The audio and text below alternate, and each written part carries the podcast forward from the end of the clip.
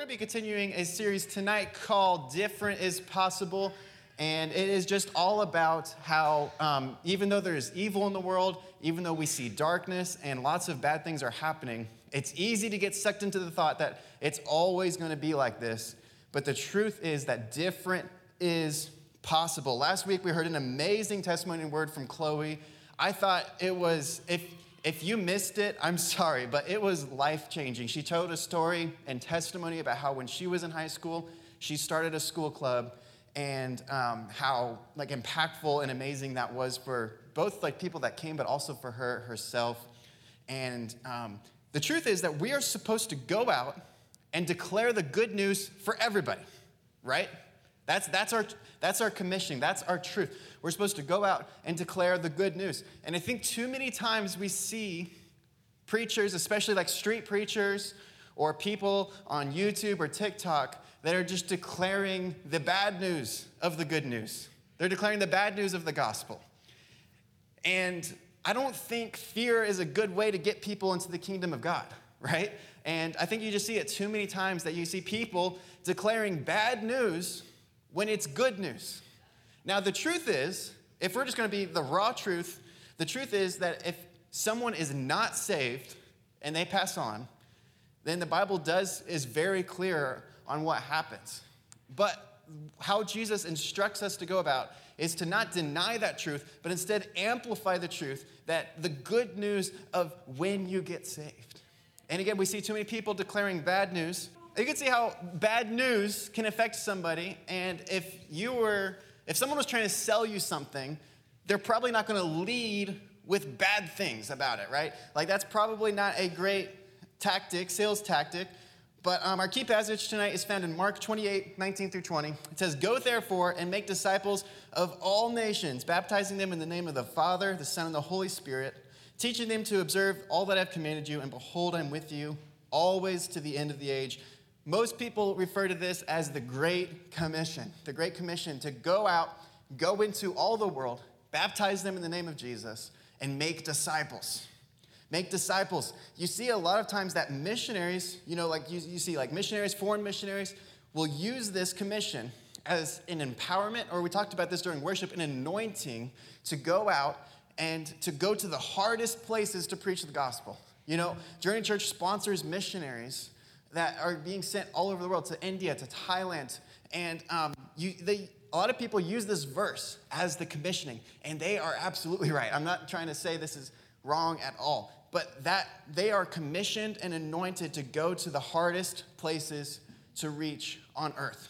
And something I want to talk about tonight is that um, being a missionary is not just by going somewhere far. And we're going to get to that in just a second. I want to talk about the death, like what is what qualities does a missionary have? You know, what defines a missionary? What's the definition of a missionary?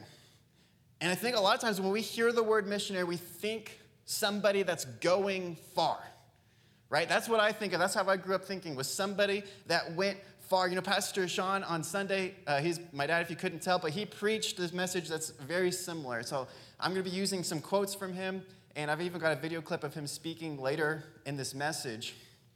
But he said something important. He said, Is there a certain number of miles you need to travel to qualify as a missionary? Probably not, right? I mean, like if you have somebody, thank you, thank you, Judah. That's, that's awesome. He thinks he think he, he was so upset at that, but but here's the thing, you know, we have Christians born in Thailand, or no, you, you know, if someone we have a missionary from Journey that's in Thailand, but if you have somebody born in Thailand that is reaching those people, are they a missionary or not? And I think that's what it comes down to is what is a missionary? And I don't believe it's, de- it's defined by distance. I don't believe it's defined by how far you travel. Um, in fact, there are other, there are even other countries that send missionaries to America. Isn't that weird? Like I had to look that up because I didn't believe it. But it's true. There are other countries that send missionaries to America. So if distance doesn't define being, what being a missionary is, then what does? What if being a missionary, what if tr- being a missionary meant just traveling as far as up to your school's front door? What if going on the mission field meant driving to work and clocking in? What if going on mission field even just meant leaving your uh, bedroom and going into the living room to talk to your family? You see, being a missionary is not defined by distance, it's defined by need. Being a missionary is not defined by how far you are traveling, but it's defined by how much you are needed to where you are traveling to. Because some of you guys, you need to hang a sign on the door of your bedroom that says you are now entering the mission field. So I, we were at a church then that they had that sign on the, on the, when you left the church. It says you are now entering the mission field. Or maybe even like a car, you know, like a hanging car scent thing that says you are now in the mission field.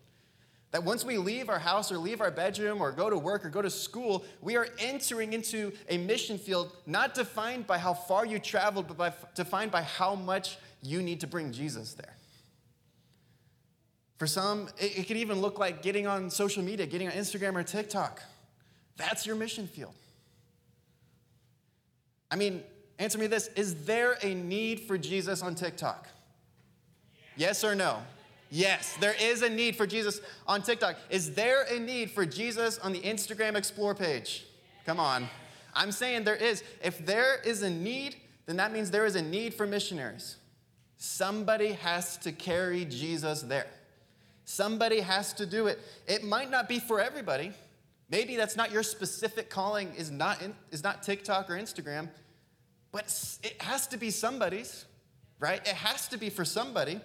And so maybe that is you. It has to be for somebody. It has to be for somebody. Romans 10 13 says, For everyone who calls on the name of the Lord will be saved. But how can they call on him to save him unless they believe in him? And how can they believe in him if they have never heard about him? And how can they hear about him unless someone tells them? And how will anyone go and tell them without being sent? God, here, listen to this God is raising you up to send you out. For some of you, you're going to be traveling overseas. That is somebody's mission field. It might not be the country you were born in, but for most of us, I would say most of us, we are born into the mission field we have been sent to. For most of us, our mission field is unlocking our phone. You know, for some of us, that's what it is. Our vision here at Elevate, um, just to kind of help you understand this, is we have it on shirts, we have it on our, our cards. It says, Our vision at Elevate is to see teenagers in this community reach up to God with everything they have, to raise up those around them, and to rise up to our calling. We do that by equipping, empowering, and encouraging. We're not, my job is not to be the missionary to this generation for you. The other leaders, the volunteers here, their job is not to be the mission field for this generation for you. We are here to equip you, to empower you, and to encourage you to do that. And that is our calling. God is doing that here in this place. He will equip, empower, and encourage you to reach your mission field wherever that is. So, a lot of you guys should have got message notes when you walked in. Um, there is a section there that says, Find your mission field focus.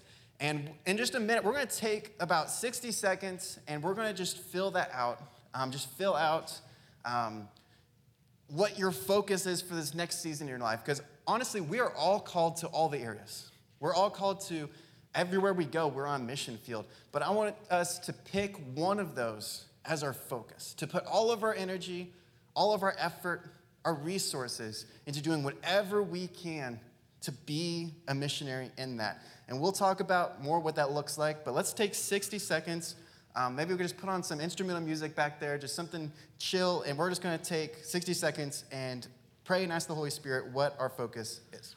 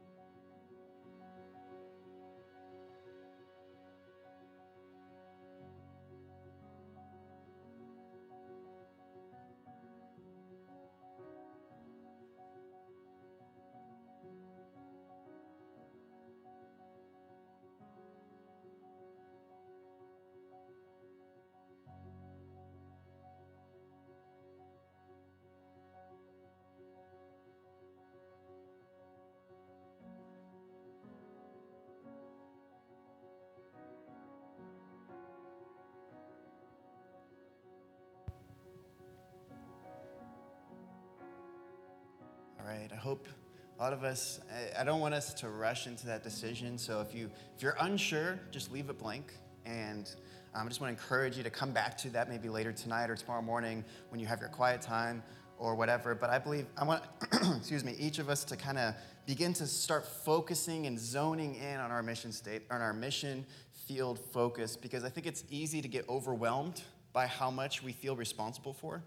That it's easy to be, you know, if you if uh, your parents aren't saved, you know that's a, that's a stressor for being a missionary. If your school, I mean, I mean, our schools aren't saved unless you go to a, a Christian school. That's going to be a stressor. Um, our friend group, you know, our online interactions, it it can get overwhelming at times. And it, eventually, I want all of us to be missionaries in every single area, and we should definitely try to do that. But it can be easier to start taking it one, one section at a time and be like, okay, I'm going to be focusing on my school. For this next, you know, three or four months, I'm going to be giving all my resources, my time, my energy, that I want to be a missionary to my school. So we're going to talk about what it looks like to be a missionary in my field. So how do, how do, what does it look like to act as a missionary to my mission field? Here's what's important. I'm going to just say this and we'll talk about that in just a minute. Your goal is, to, is not to change their actions, thoughts, or intentions. Okay, so your goal when you're, when you're evangelizing, when you're being a missionary and you're talking to unsaved people and you're talking to people who are living in sin, that uh, are not following Jesus, that aren't saved, our goal as Christians and as missionaries is to not change their thoughts, actions, or intentions. Instead, our goal is to be an active, loving, caring, open door to Jesus. So I know that was a lot. But when we're talking about unsaved people, our goal is to not do, not change their behavior, their thoughts, actions, or intentions. And before you just turn out on me for a second, I want to give you an example. Um, let's say you're being a missionary to your friend group, and you have a friend named, let's just call him Jim. You have a friend named Jim, and you know you hang out with Jim a lot, and you know Jim's not saved, and you know you can tell he doesn't act saved either, and you know that he is sleeping with his girlfriend. I know, thumbs down for me. He's sleeping with his girlfriend. He's not doing the right things. You know, they he's obviously he's not saved. You know that for a fact, and he's living in sin. Here is your responsibility to Jim. Your responsibility, your calling, your anointing to Jim is to be an open door to Jesus by showing him love, care, kindness, and acceptance. It's to be, your, your responsibility is to be an arrow pointing towards Jesus. Pointing towards Jesus, because that's exactly what Jesus did when he was on earth. That's exactly what Jesus did. That doesn't mean by doing that you ever need to endorse or approve of what Jim is doing. There is nowhere along the lines do you need to accept, approve, um, condone, whatever of Jim's lifestyle or Jim's actions of sleeping with his girlfriend. Nowhere along the lines do you need to do that. I, have said before, but we fight the sin and the spirit of sin. We never fight the person. We always, always, always stand up to the spirit of sin, stand up to the spirit of lust, the spirit of suicide, everything, all the time. But we never fight the person, right? Because that person is a child of God. I'm not going to touch a child of God. I'm going to love a child of God. I'm going to love what God created. The goal for Jim, your responsibility is to show him the amazing beauty of living in the Father's house. It's to show him the amazing beauty of what it looks like to be adopted by the King of the universe. Because here's the thing you live in the Father's house, right? If you're saved and you're a born again Christian and you're filled with the Spirit, you're living in the Father's house. And so you obey the Father's rules, right? You obey the Father's rules not because they are just rules, but because you understand that when God asks you to do something, He's doing that for your sake ultimately. He's doing that to protect you. He's doing that to do that. But here's the thing Jim doesn't live in the Father's house yet, right? Jim doesn't live in the Father's house yet. He's not saved yet. And the Bible says that before we are saved, we are orphans without a home. If, if you, let's look at that. Let's take that analogy. If, you, if someone who's not saved is an orphan without a home, if you were to go up to an orphan that's eating food you know, like a bowl of soup on the side of the road, who doesn't have a home, and begin correcting his posture when you're holding an acceptance letter that he has adopted to the Father's mansion? Right? He, you, you don't begin correcting and applying your Father's rules onto the orphan, even if they are good rules that protect him. You want to invite them to the Father's mansion, to the Father's house, and to the Father's inheritance, and let the Father do the correcting, right? And this doesn't apply to if someone, if you're friends with somebody who is saved. There are obviously different, you know, rules. Like there's there's a way to politely, gently, and lovingly call out other believers in love. You know, if let's say let's say Jim was saved and he was sleeping with his girlfriend, then and you were you had a relationship with Jim and you were friends with Jim you would definitely need to, at some point, if you felt like it was the right time and the Holy Spirit was leading you, to take him aside and lovingly, gently, and with much care correct that. Because, I mean, sin is harmful, sin is destructive.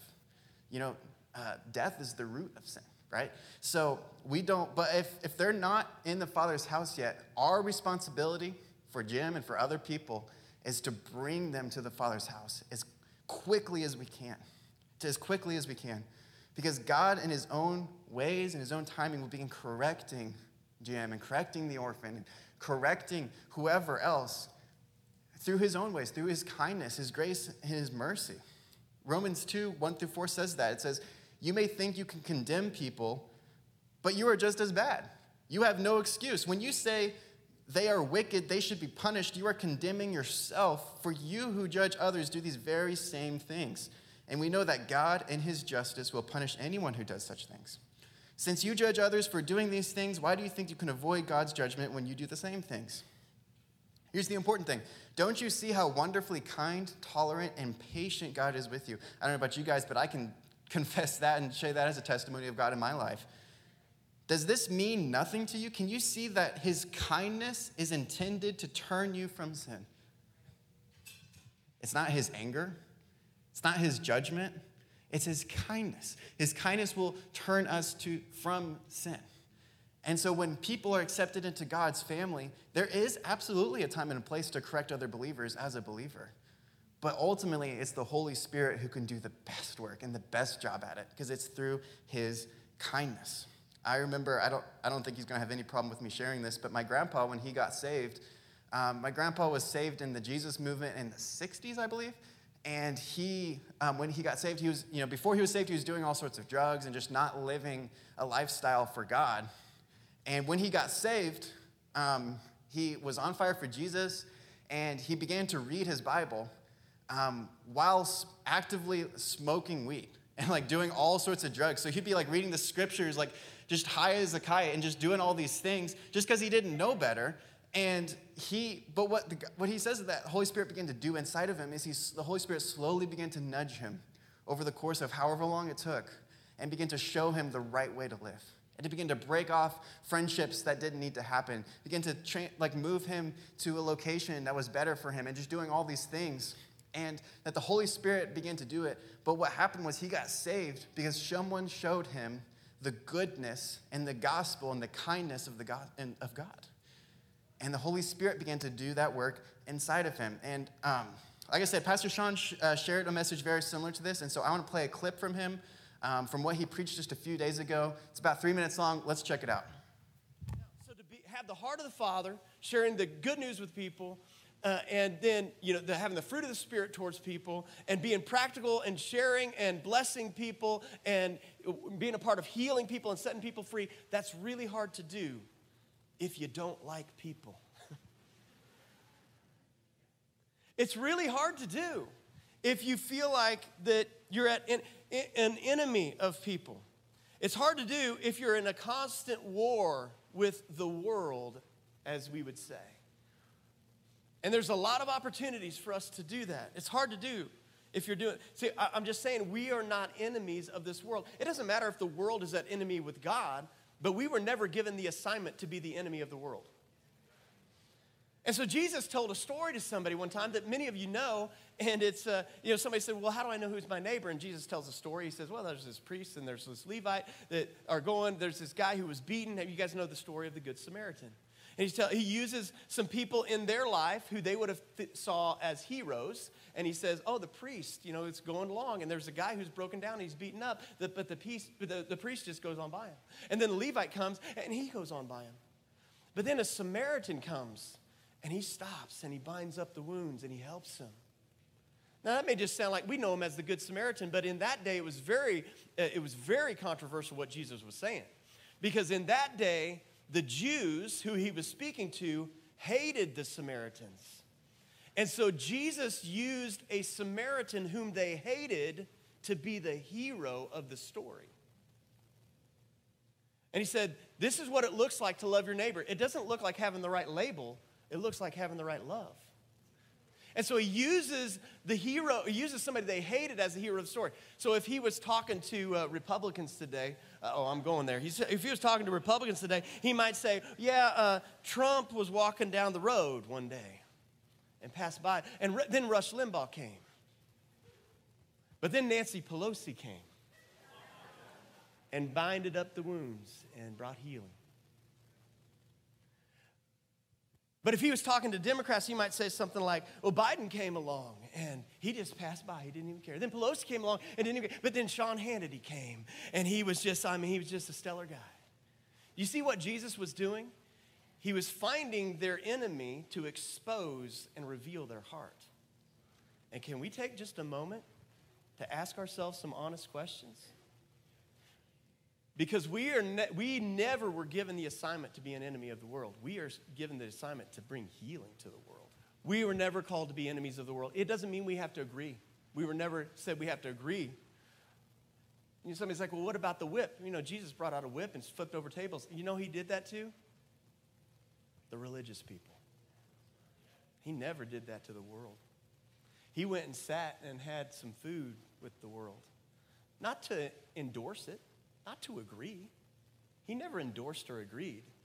He was simply giving, he was simply going where they are to give an invitation to where he was. He never compromised what was right, he never compromised who he was.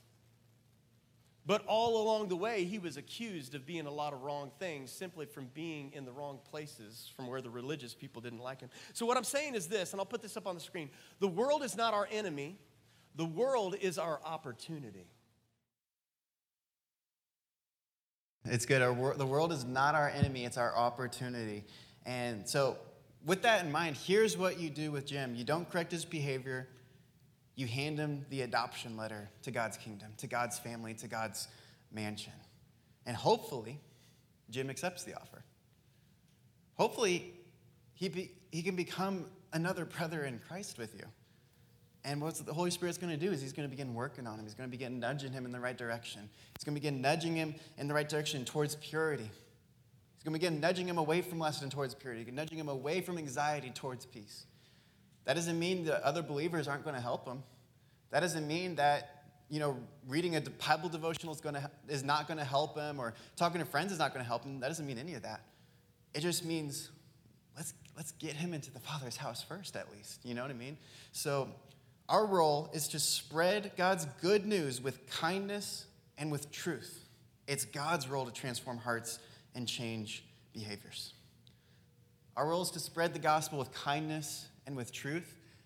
God's role is to transform hearts and change behaviors. And here's the thing if, you know, let's say in this situation that I'm using a lot, if Jim asks you what you think about that or asks you what you believe, that doesn't mean you can't tell him.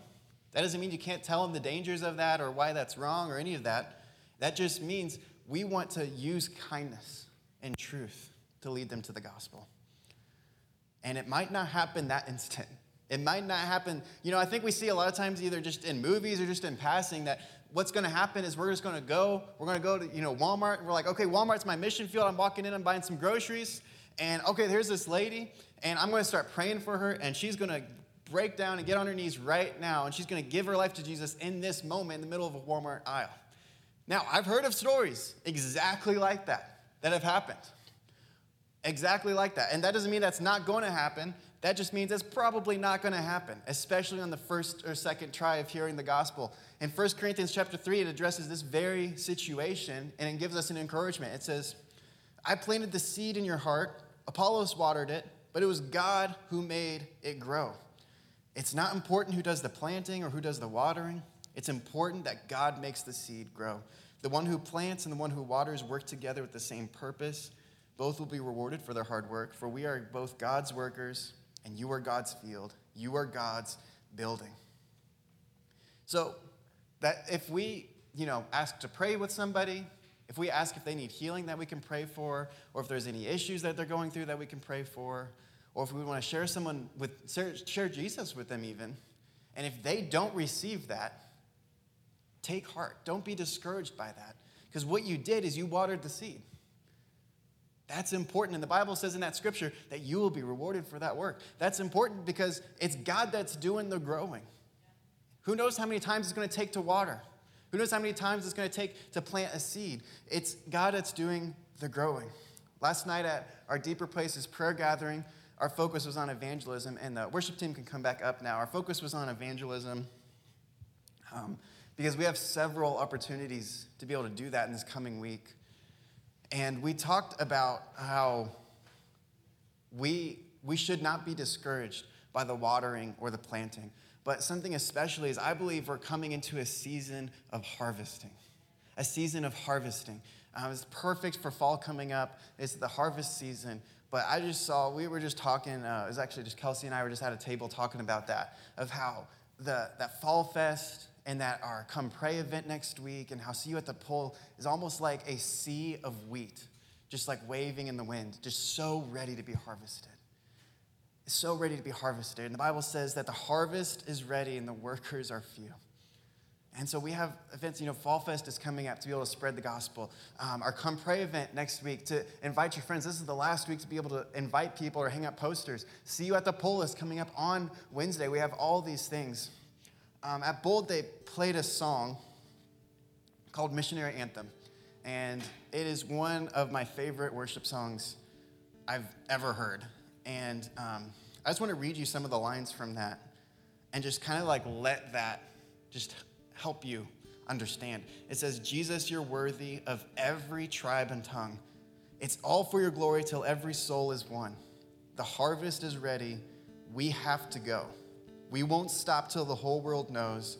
It's the power in your blood to save every soul because we're not ashamed of the gospel we're not ashamed of the gospel. God is looking for people, He's looking for men and women in this room to go out, to be a missionary, to step into the front door of their school and say, I'm not here to learn. I'm not here, I'm not just here to learn, but I'm here on a mission field just as if I was a missionary to Thailand. To God, that's no different. God doesn't honor one versus the other. When you walk in door of your workplace, you are just as important to the kingdom as if you're going to China and starting an underground church. Just as important to the point that we need the harvest is ready. The workers are few in America to the point where people are sending missionaries from Thailand to America. Harvest is ready, you guys. God is looking for men and women in this room to step up, say, I'm not ashamed of the gospel. I don't care if I look stupid. I don't care if I look embarrassed. I'm only here once. I'm only a high schooler once. I can never be a high schooler again. that season of my life is over permanently. That doesn't mean I can't reach high schoolers, but what that's saying is I'm only a high schooler one time. You only work at this job for this season of your life one time. The harvest is ready.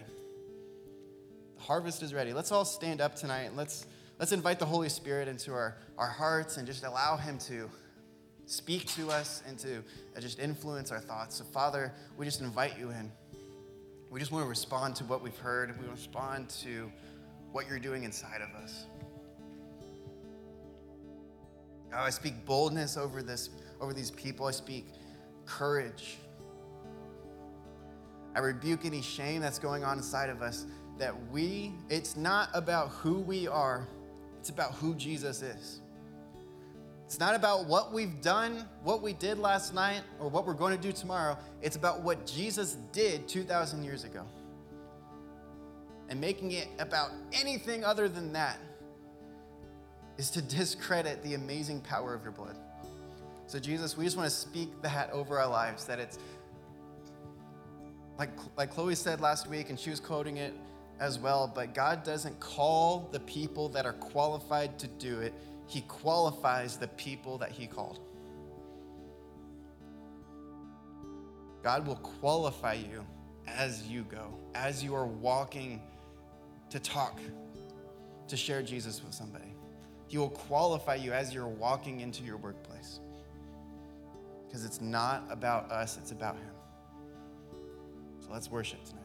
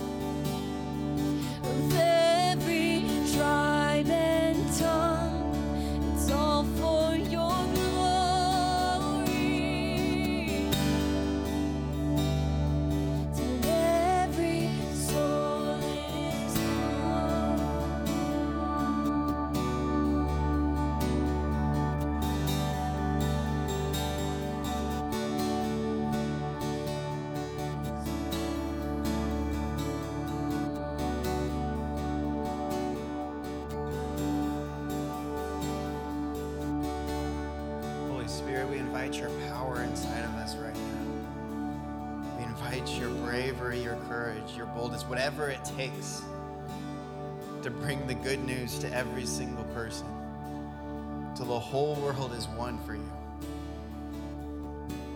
Father, we just thank you for your love. We thank you for your supernatural power and ability that you have. We just thank you for partnering with us. We thank you for just everything that you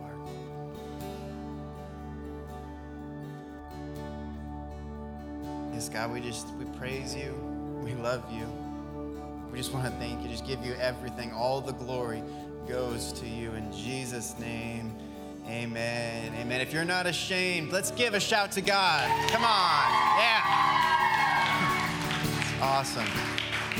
Awesome. Next week, our big event for the fall is happening. The Come Pray for Your School posters, invites, all of that is out in the lobby. It's going to be an amazing time. We've got good stuff planned for that and a giveaway. It's going to be great. We're giving away Bible study kits of like, it's like really, really nice stuff, you guys. I'm kind of jealous, honestly. But go out, be missionaries. Let's make disciples. Let's do it together. See you guys next week.